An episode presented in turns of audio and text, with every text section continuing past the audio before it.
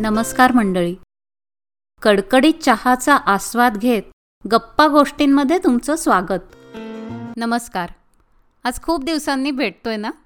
अहो एका पाठोपाठ एक जबाबदाऱ्या पडत गेल्या आणि त्या पार पाडता पाडता खूप दिवस गप्पा मारायला येता आलं नाही.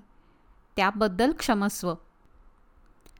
आत्ताच्या या सर्व परिस्थितीत सर्वजण कळकळीने सांगतायत की तुम्ही मानसिकरित्या खंबीर राहा आत्मविश्वास निर्धार ढळू देऊ नका. आपल्या मनात लगेच येतो. अहो यांना काय जातंय सांगायला? त्या सारख्या अंगावर येणाऱ्या बातम्या.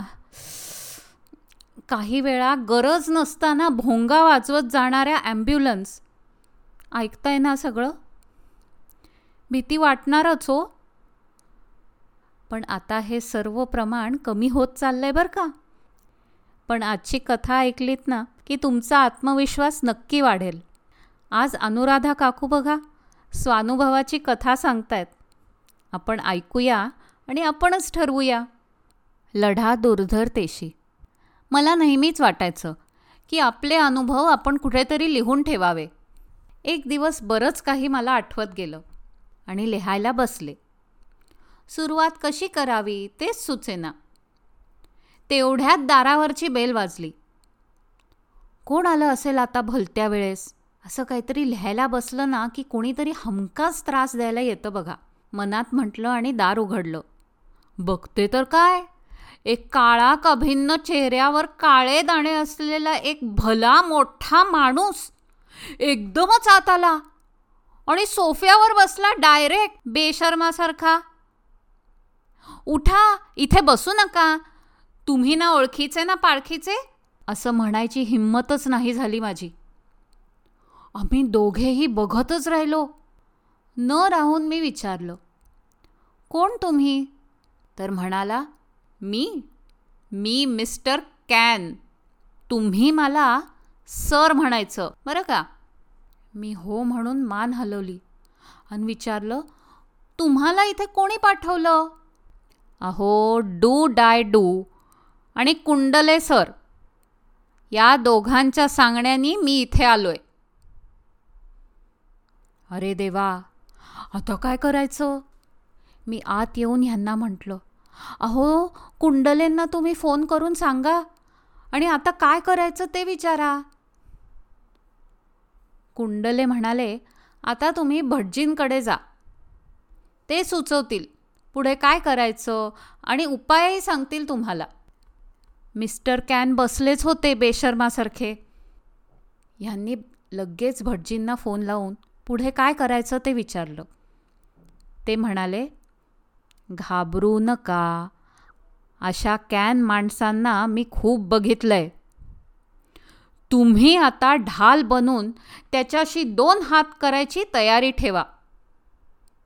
त्यासाठी मी तुम्हाला संजीवनी आणि अमृत ही औषधं देतो. तुम्ही त्याला घेऊन माझ्याकडे अविनाशमध्ये या. त्याप्रमाणे आम्ही गेलो. भटजींची भेट घेतली. त्यांनी मला बघून अमृत द्यायला त्यांच्या सहकाऱ्यांना सांगितलं. भटजी मला म्हणाले हा कॅन खूप चिवट आहे. दर दहा पंधरा दिवसांनी तुमच्याकडे येऊन तुम्हाला त्रास देईल. आम्ही हे अमृत दिलं आहे. तितके दिवस तो निश्चित पडून राहील. तो जेव्हा डोकं वर काढून तुम्हाला घाबरवेल तेव्हा तेव्हा इथे येत जा. आम्ही बघून घेऊ काय ते. तो असा दहा पंधरा वेळा आला असेल आमच्याकडे. दरवेळेस मी माझ्या घरच्यांना बोलवायचे मदतीला. पण मी भटजींना म्हटलं माझा डावा हात ढाल पकडताना दुखतोय आणि उजवा हात त्या कॅनला ढकलताना. थकून जाईन मी प्रत्येक वेळेस. मग मी कसं करू? त्यावर ते म्हणाले थांबा. मी तुमच्या गळ्यात एक जाड ताईत देतो. त्याचे दोन दोरे हे दोन माझे सहाय्यक पकडतील. म्हणजे तुमचा ताईत सुटणार व तुटणार नाही. काळजी करू नका. ह्या कॅनला आम्ही पळवूनच राहू. तुम्ही निश्चिंत राहा. तेव्हा कुठे आम्हा तिघांना धीर आला. मी मात्र प्रत्येक वेळेस ढाल पकडून थकून जायचे. शेवटी ताईतामुळे माझ्यात शक्ती व धीर आला. तरी बारा प्रयत्नांनंतर तो पळून जातोय असं लक्षात आलं. खरंच पळाला आहे ना हे दोन तीनदा भटजींनी बघितलं आणि हायसं वाटलं. मला सगळे म्हणतात तुझ्या हिमतीची व ताकदीची कमाल आहे. प्रत्येक वेळेस त्याला न घाबरता धीराने सामोरी कशी गेलीस तू? मी म्हटलं की अगं ते भटजी आणि त्यांचे ते सहाय्यक व सेविका होत्या ना. मग कशाला घाबरू मी? आणि माझ्या घरचे तिघेजण होते की मला हिंमत द्यायला? अशा रीतीने त्या मिस्टर अरे नाही नाही. सर म्हणायचं ना त्यांना त्यांना पळवून लावलंच मी शेवटी. तसं ठरवलंच होतं मी. मग काय घाबरते की काय मी त्याला? तर सर कॅन म्हणजे कॅन्सर. भटजी म्हणजे डॉक्टर भट कॅन्सर स्पेशलिस्ट.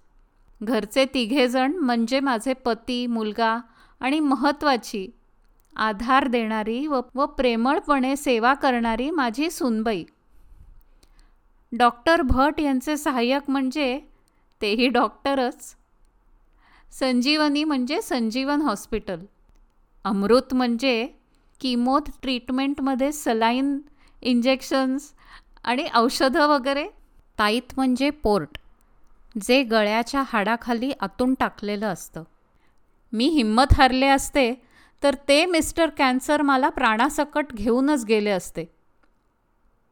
पण एवढी ट्रीटमेंट आणि डॉक्टरनी दिलेली शंभर टक्के गॅरंटी ह्यावर विश्वास ठेवून मी धैर्य एकवटवलं. अशाच वेळी आपल्या धैर्याची परीक्षा होती. शेवटी मला चांगलं व्हायचंच आहे आणि ह्या कॅन्सरला पळवायचेच आहे हा निर्धार करून होते ना मी? हो निर्भय हो मना प्रचण्ड स्वामी बलपाठि शिरे निश्शङ्कः निर्भयः मना रे प्रचण्ड स्वामी बलपाठिशीरे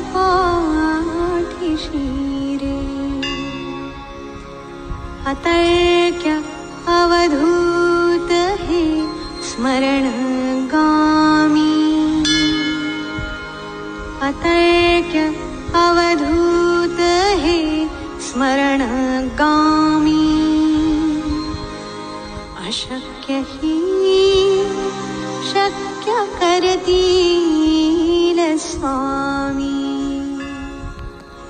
अशक्य हि शक्य करती स्वामी. ऐकलीत ना गोष्ट? लक्षात आलं का? कॅन्सरसारख्या दुर्धर रोगाशी दोन हात करून त्या अनुभवाचा उपयोग दुसऱ्यांनाही व्हावा म्हणून खेळकर पद्धतीने लिहिलंय. आणि मी पाहिलंय तसंच आत्मनिर्धाराने लढाई केली आजाराबरोबर त्यांनी. कारण मनाची शक्ती फार अफाट असते. खूपच ताकद असते आपल्या मनात. आता आपणही समूहाने एकत्र लढतोच आहे. आपल्या आपल्या परीने प्रत्येकजण होईल तेवढी मदत करतोय. तेव्हा अशाच सामूहिक मानसिक ताकदीच्या बळावर करोनाविरुद्ध युद्ध आपण जिंकूया. मनाचा निश्चय पक्का. पक्का निश्चय. आजचा एपिसोड कसा वाटला हे नक्की कळवा व आमच्या गप्पा गोष्टी ह्या पॉडकास्टला सबस्क्राईब करा. लवकरच भेटू. नमस्कार.